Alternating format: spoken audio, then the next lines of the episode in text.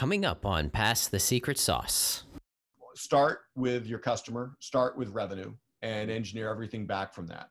It's a lot easier to have a conversation with customers about money than it is about technology and so forth. I like to tell our team, when artificial intelligence works, we call it software. Mm-hmm. When it doesn't work, we talk a lot about artificial intelligence. And our customers really don't care about the A I, they care about the results. Mm-hmm. And if we maintain that discipline throughout the organization, it actually makes us, ironically, an A I first company, because everything we do is around our A I targeting to drive revenue growth. But what customers care about is, are you helping me deliver more revenue to my bottom line?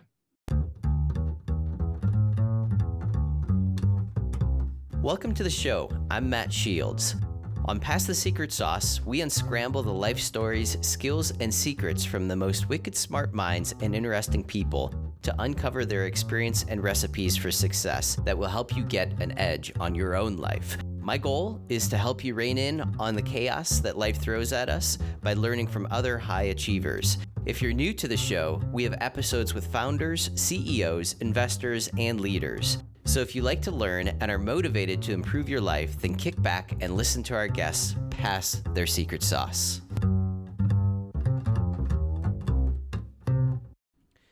Today on Pass the Secret Sauce, we have Olin Hyde, who is the C E O of a company called Lead Crunch, which is actually on the Fortune five hundred this year. So great, big congrats there.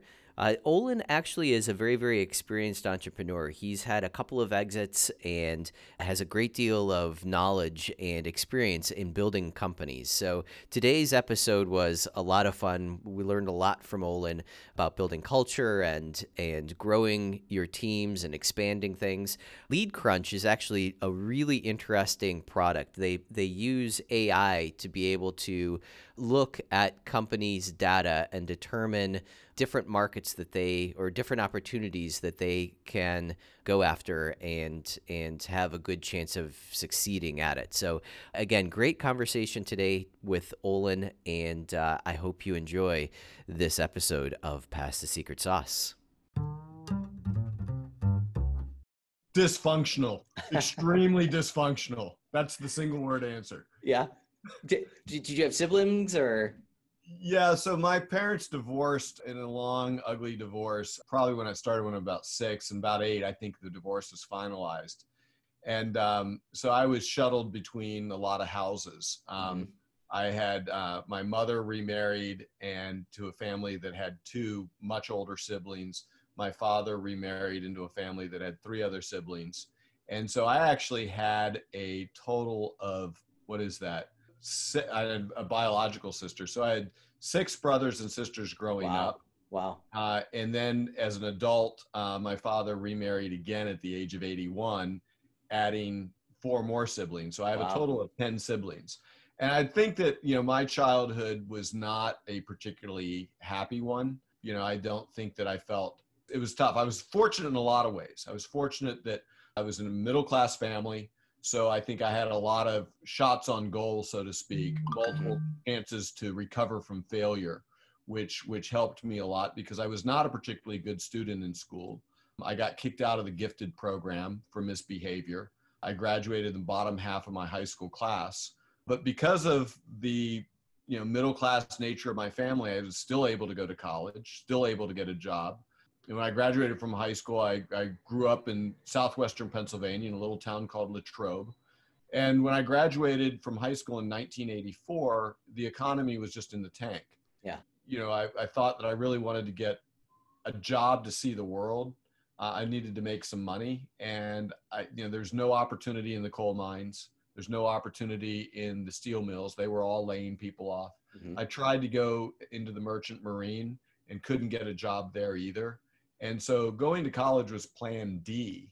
Okay. And I was very fortunate that a that a, a friend of mine talked me into it. And um, I was fortunate enough to have a family background because I think the other alternative for me was to go sign up for the military. And um, so I, I think a lot of my life has really been lucky in a way. I think that I was fortunate to have started businesses with some really great people. Mm-hmm. I started my first company when I was twenty-five. And I think that was a real seminal moment in my life to learn what it took to actually start a business and, and grow a business. Yeah, yeah. And talk a little bit about what the inspiration was to start that first that first business. You hadn't ever had any entrepreneurial tendencies before that, it sounds like. What what what made you want to jump into? Yeah, business? I did have a little bit of entrepreneurial tendencies before that. So okay. when I was a kid growing up, I had a uh, paper route when I was, you know, back when we delivered papers. I was probably about, I think the minimum age was you had to be twelve. And I think I got my first paper route right at the age of twelve. I also cut grass and shoveled snow and did whatever I could do to make some money. My father actually started his first business at the age of forty-eight. Oh, he wow. was broke. He was divorced. He didn't have anything left to lose. And so he started his first business, and he was very successful after I had left the house. Mm-hmm. And I always wanted to be an entrepreneur. In fact, I became a very good student in college. And when I got uh, out of college, I worked at a strategy consulting firm. And it was like one of these two or three year analyst positions. And then they push you off to go get an M B A. Mm-hmm. I got into an M B A program, and I went to the interview to talk to the other students. I realized I was just cut of different material. They were there to try to figure out what they wanted to do. I knew what I wanted to do. Okay. And in the course of my day job as a, as a, uh, as a uh, analyst at this consulting firm, I ran into an opportunity uh, to create a new class of software to manage corporate real estate assets. Okay. And that was my first startup. And so the real motivation was auto uh, autonomy. I wanted to have control over my life, and I wanted to be my own boss. And I've gone through that cycle. I think it's a personality disorder, actually, to be an entrepreneur. I don't think it's something I would really highly recommend. I really like working for years for free uh-huh. and having endless struggle until you figure out actually how to grow revenue.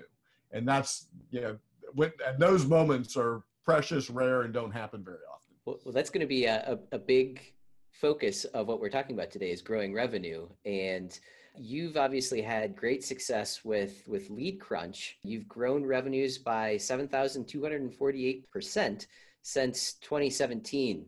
Talk a little bit about some of the things that you worked on, or, or what did you focus on to be able to make such large strides, you know, that quickly? Yeah, the key to growing revenue is to solve a problem that people, uh, that, that create an existential threat to your customer. So in our case, we are a business-to-business artificial intelligence that helps marketers find the right audience and engage that audience of ideal prospects to become their next best customer. Mm-hmm. And so what we fundamentally do is find the ideal customer profile based on account-based marketing lists, or prior customers. So you can give us any list and we'll find lookalikes to that list. Technically, what we're doing is very similar for B two B marketing, what Facebook and Google did for B two C marketing. And that is Facebook replaced demographic segmentation with psychographic segmentation. Mm-hmm. Instead of looking at where do you live and your age and, you know, what your education is, which are all demographic profiles. Mm-hmm. They looked at, what do you like? Who are you friends with? What are your friends like? And it's a much more networked approach of understanding who you are as a person. What we do, business to business marketing, is fundamentally different. The way you grow revenue in a B two B market is very different than the way you grow revenue in B two C. Mm-hmm. One example of that difference is in business to consumer marketing, personalization increases the conversion rate, and that obviously drives up revenue. Mm-hmm. In B two B, you're selling to an organization where there's multiple decision makers, or at least multiple people influencing the decision. And so you have to build consensus.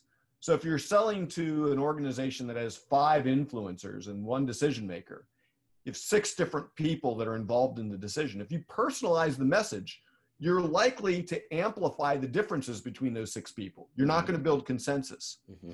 So what we do is we replace firmographic marketing with what we call buying signals. Firmographic marketing is, what's your revenue? What's your headcount? What industry are you in? And those are all fundamentally flawed. For example, what industry is Apple Computer in? Are they a retailer?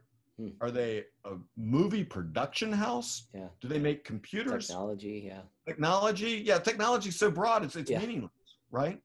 So that's true of almost every company, is a company grows revenue by being differentiated. And that differentiation is how that company fits into another company's supply chain. So what we do is we look at how do companies operate, their operational profile, how they work internally, mm-hmm. and what is their business profile? How do they present themselves to the outside world? And between these two dimensions, we can tell you how every company fits into every other company's supply chain and why one company might be interested in another company's product or service. Vertis Technology is a custom business software solution provider. Are you tired of manual entry into an old system that creates more work than it helps? Does your company suffer from constant pain and frustration around its business processes? Do you spend a lot of time and money trying to hunt information down or figure out what is happening in your business? Vertis Technology can help solve all of this. We evaluate your current processes and then create custom software or mobile apps to automate and streamline your business process, eliminating a lot of those pains and frustrations.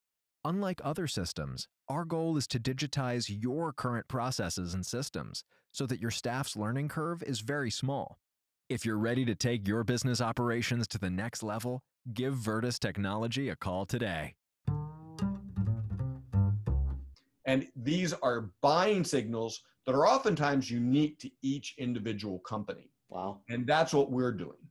So what types of buying signals can you tap into? Like what, what, what types of... What types of signals are there available for you to, I guess, poll or, or find? First off, there's an array or multiple buying signals for any given company. It's not one simple answer. Uh, let's take an example. One of our customers sells voice over internet, which yeah. is a way of replacing old landline telephones. And it's a really interesting business because once you go with a, uh, it's known by its acronym VoIP. Once you go with a VoIP provider, you don't change. It's really sticky revenue. Mm-hmm. And the adoption's actually quite low in, in, and it's hard for us to believe in technology, in the technology market, because we all use VoIP, but you know, only a, less than ten percent of all companies use VoIP. There's still a lot of people still using, you know, uh, the legacy telecom providers. So they were used to use firmographic marketing. We sell to companies with more than two hundred employees. We sell to these industries. We like these locations because that's where we've had prior customers. Mm-hmm. We replaced that with a different way of thinking about it. We looked at who they sell to and we found a signal, which we call communicativeness. What portion of their employee base are in high communication roles? High communication role would be sales, customer service, customer success, versus low communication roles, which might be engineering.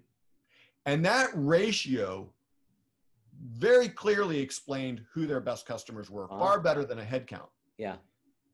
And we're actually able to determine how quickly someone would buy their VoIP based on another dimension called cloudiness. To what degree has a company migrated their technologies into the cloud? If they were one hundred percent in the cloud, chances are they were already with a competitor, mm-hmm. bad fit. If they were zero percent in the cloud, hard sales cycle. So there's actually a sweet spot between twenty and forty percent where they had the shortest sales cycle. So we could tell them who to target and what would be the fastest uh, sales. Wow. And we're actually able to increase their conversion rate seven hundred percent. Wow. While we increase their available market by more than three hundred percent. That's incredible. What, what, What would be the setup for someone that is looking for your services? Like what type of information? I, I know that you said, you know, if you have a list, uh, that would be great. What, what happens if someone doesn't have a list? Is there any way that you have some type of a database already? No. And, and then I guess how, how large of a list would you need? Is it more the better, or is there a minimum that you would need to be able to? Yeah, to all great questions. No list, we're not going to take you as a customer. Okay. You know, we, we, we like to see people with account-based marketing lists. Those are, we think, some of the most sophisticated marketers. And in an account-based marketing environment, we either help you expand your A B M to people that you didn't know about, you know, the unknowns, or if you know your market, a lot of the big enterprises know their market extremely well. We help you understand how to expand your presence with the, the existing A B M that you have. Mm-hmm. So kind of that expansion share of wallet. If you don't have a list, you're not a good fit for us. In fact, we like to see our customers have sales automation, something like Salesforce, mm-hmm. marketing automation, something like HubSpot. We like to see them have a, uh, at least ten pieces of content, which would be white papers, case studies, best practices guide. This tells us that they are an analytical marketer and they have the tools that we need to do our job. Mm-hmm. It starts off by giving us a list. The list can be as short as fifty. More is better. Mm-hmm. Uh, our enterprise customers literally gives us thousands of examples. What's unique about our technology is that it can work on as few as twenty-five.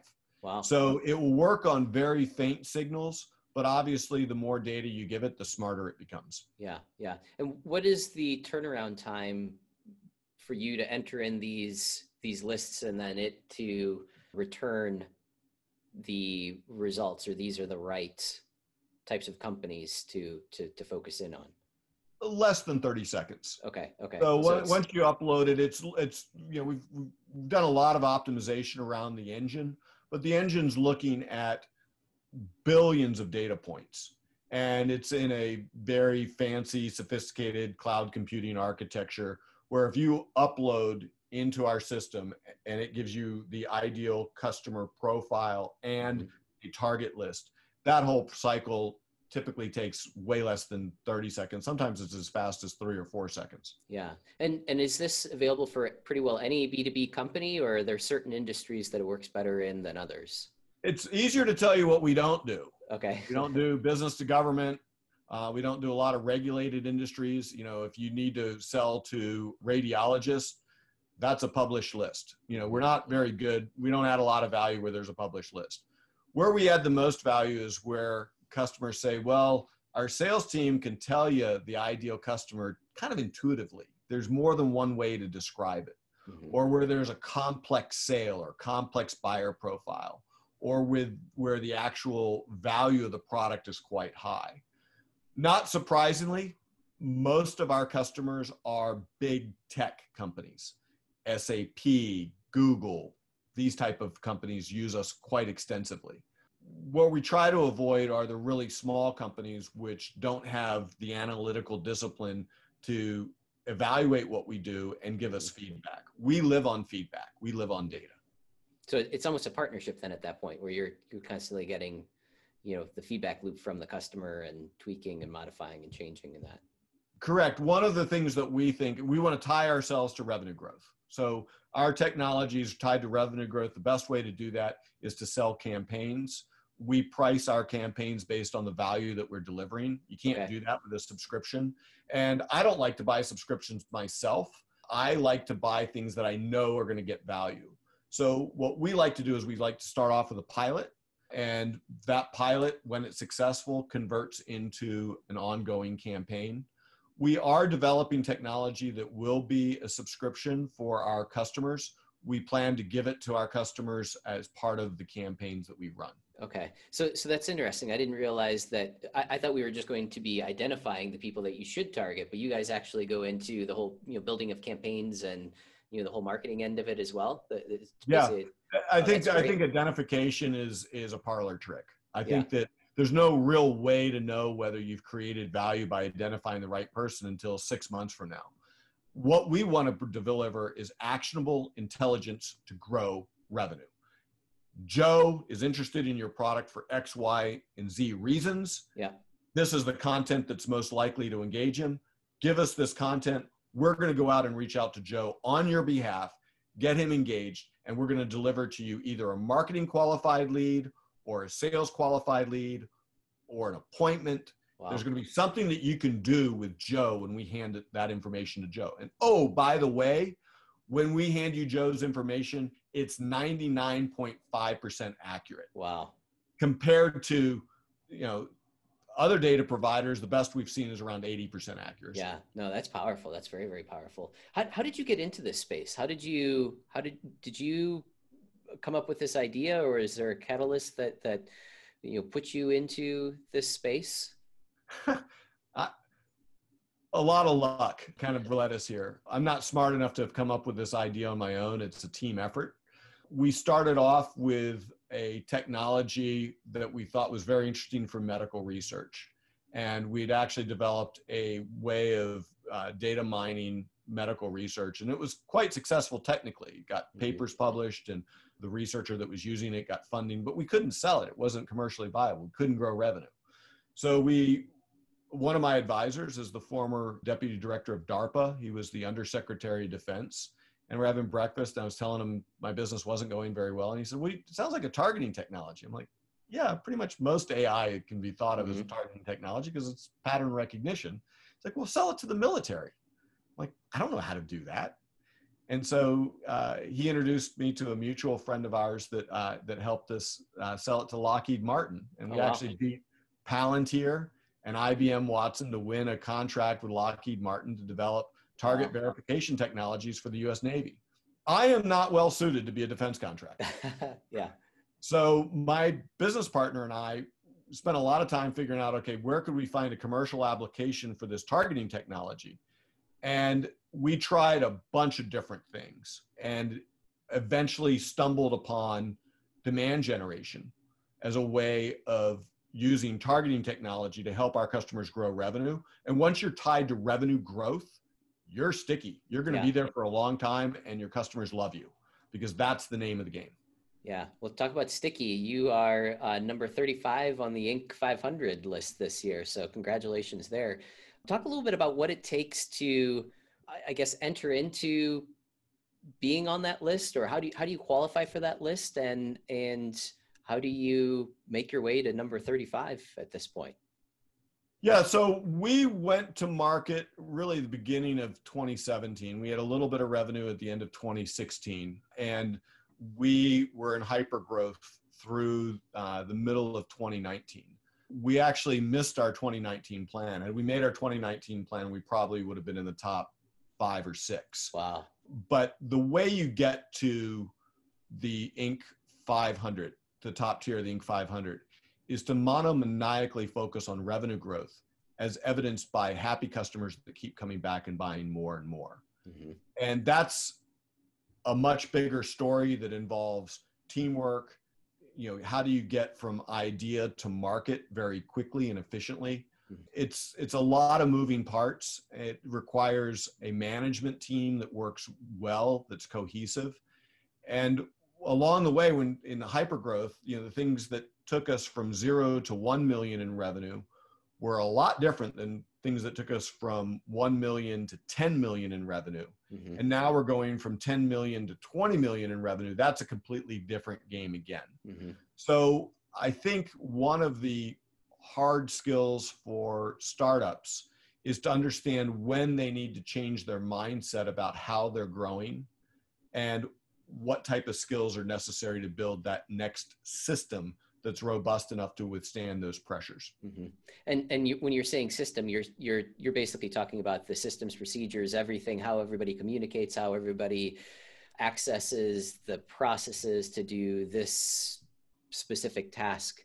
Can you talk a little bit about what you guys have done to be able to put those systems in place? Any types of tools or suggestions that that uh, that you've learned to use over the years to, to sort of systematize your your process so everything did run as effectively, as efficiently as possible? Yeah, so I, my, my background is at systems engineering with a focus in artificial intelligence. So I think the, our approach is really to look at constraints, is you think of every department as, interf as in an interface with other departments. Mm-hmm. For instance, let's take a really simple example, accounting. Your accounting system when you're one million looks a lot different than when you're at twelve million. Mm-hmm. It's just a different, different approach. The bad news is like switching accounting systems takes you longer than it does for you to outgrow it. Mm-hmm. So you have to think ahead of where are you going. And this is where venture capital comes into play, is if you're growing a hyper-growth company, and that type of revenue growth will oftentimes cost you more capital than what you have available through bootstrapping. So you know, the Inc five hundred list really should be split into two, venture-backed companies and non-venture-backed companies. Because when you're venture-backed, you can afford to grow revenue by spending your way to do it. Mm-hmm. When you're bootstrapping, and I've bootstrapped a bunch of companies before I started this one, your growth is really limited by available cash. And cash is king. Mm-hmm. So kind of the heroes that I think about in terms of where I get inspiration on how to think about this is the people that really developed the whole cash management paradigm of business. And uh, there's a good book called The Outsiders, which talks about mm-hmm. John Singleton and some of these these people that really did remarkable jobs of growing these businesses in the, in the eighties and uh, seventies, eighties, and nineties. I think one of the most important things is, you know, start with your customer, start with revenue, and engineer everything back from that. It's a lot easier to have a conversation with customers about money than it is about the bullshit of your technology and so forth. I like to tell our team, when artificial intelligence works, we call it software. Mm-hmm. When it doesn't work, we talk a lot about artificial intelligence. And our customers really don't care about the A I, they care about the results. Mm-hmm. And if we maintain that discipline throughout the organization, it actually makes us, ironically, an A I-first company, because everything we do is around our A I targeting to drive revenue growth. But what customers care about is, are you helping me deliver more revenue to my bottom line?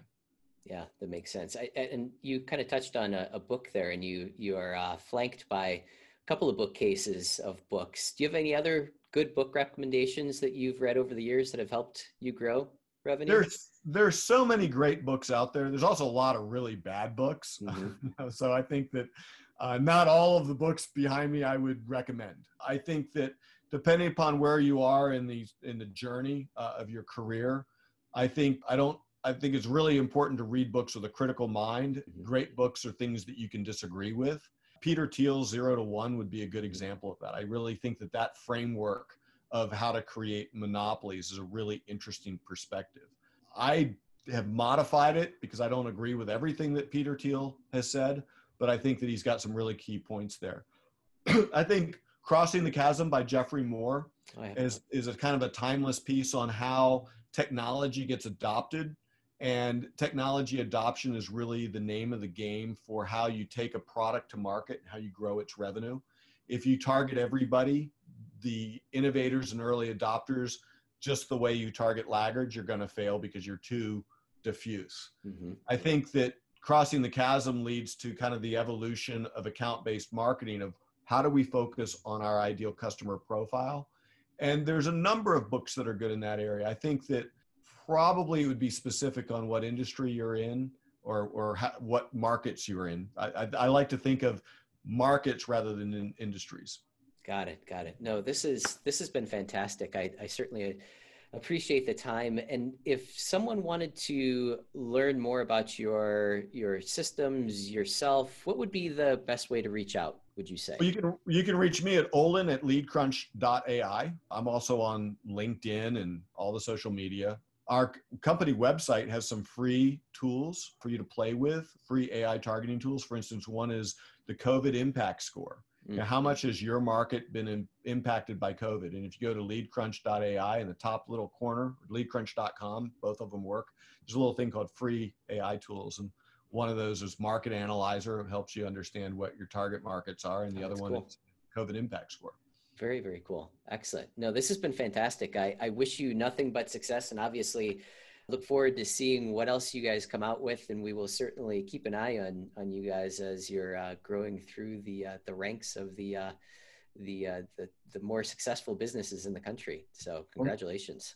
Well, Matt, it's been a pleasure. I'm really flattered and honored to be a part of this. And so thank you. And uh, hopefully the audience has found this helpful. I think they will. I think they will. I appreciate it.